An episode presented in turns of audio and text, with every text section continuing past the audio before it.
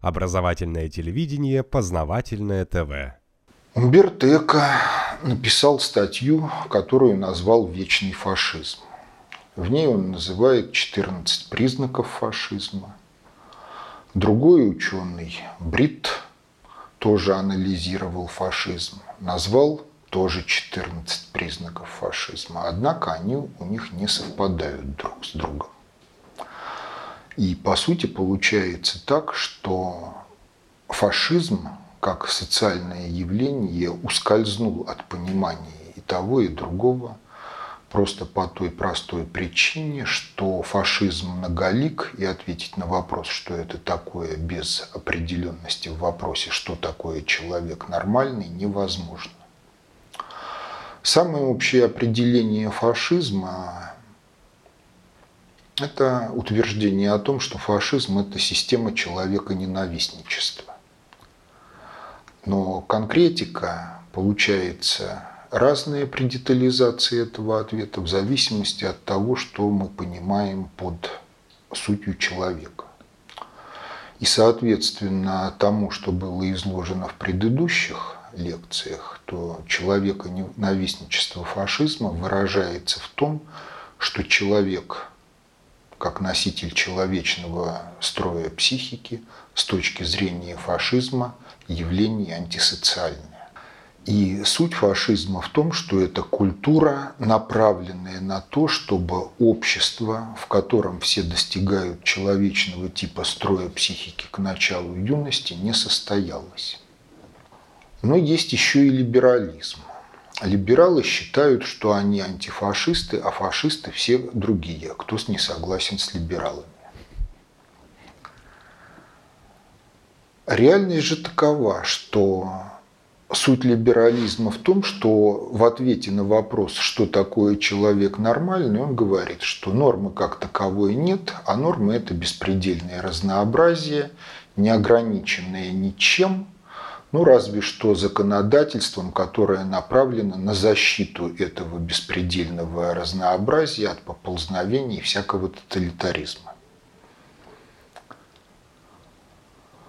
Ну, казалось бы, можно согласиться. Однако есть ряд сопутствующих обстоятельств. В жизни существуют процессы развития и деградации. Процессы развития и деградации различимы только в том случае, если есть какое ни на есть представление о том, что такое норма. Если реальность такова, что общество далеко от нормы, то развитие – это изменение общества в направлении нормы. А деградация – это дальнейший уход общества от нормы – И, соответственно, если понятие нормы определено ошибочно, но тем не менее познавательно-творческий потенциал не заблокирован, то в процессе развития общество выйдет на правильное понимание нормы, и норма будет осуществлена, воплощена в жизнь. А если есть принципиальное нежелание отвечать на вопрос, что такое человек нормальный, и скрываться за беспредельным разнообразием, то в этом беспредельном разнообразии есть место и деградационным процессам, и процессам развития. Ну, в общем-то, получается так, что катиться под горку всегда легче, чем карабкаться – деградационные процессы – это, в общем-то, качение под горку.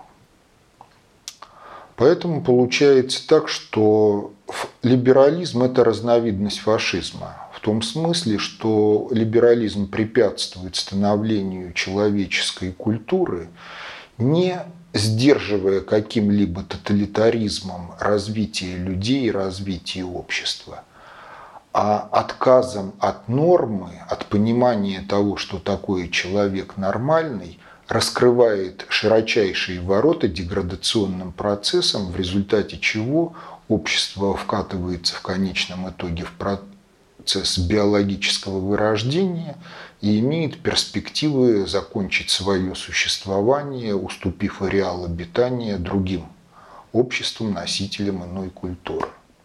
Вот то, что сейчас происходит в Соединенных Штатах и в Европе, это как раз и есть то, о чем сказал я. То есть либерализм открывает широчайшие ворота проникновению в общество деградационных процессов.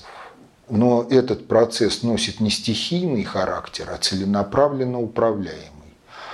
По той простой причине, что для тех, кого принято иногда называть мировая закулиса, либерально-буржуазное общество, капитализм на либеральной основе представляется как опасность, потому что он является генератором гонки потребления без смысла и пользы, и, соответственно, генератором глобального биосферно-экологического кризиса, который развивается в направлении полного уничтожения ныне существующей биосферы познавательная точка ТВ.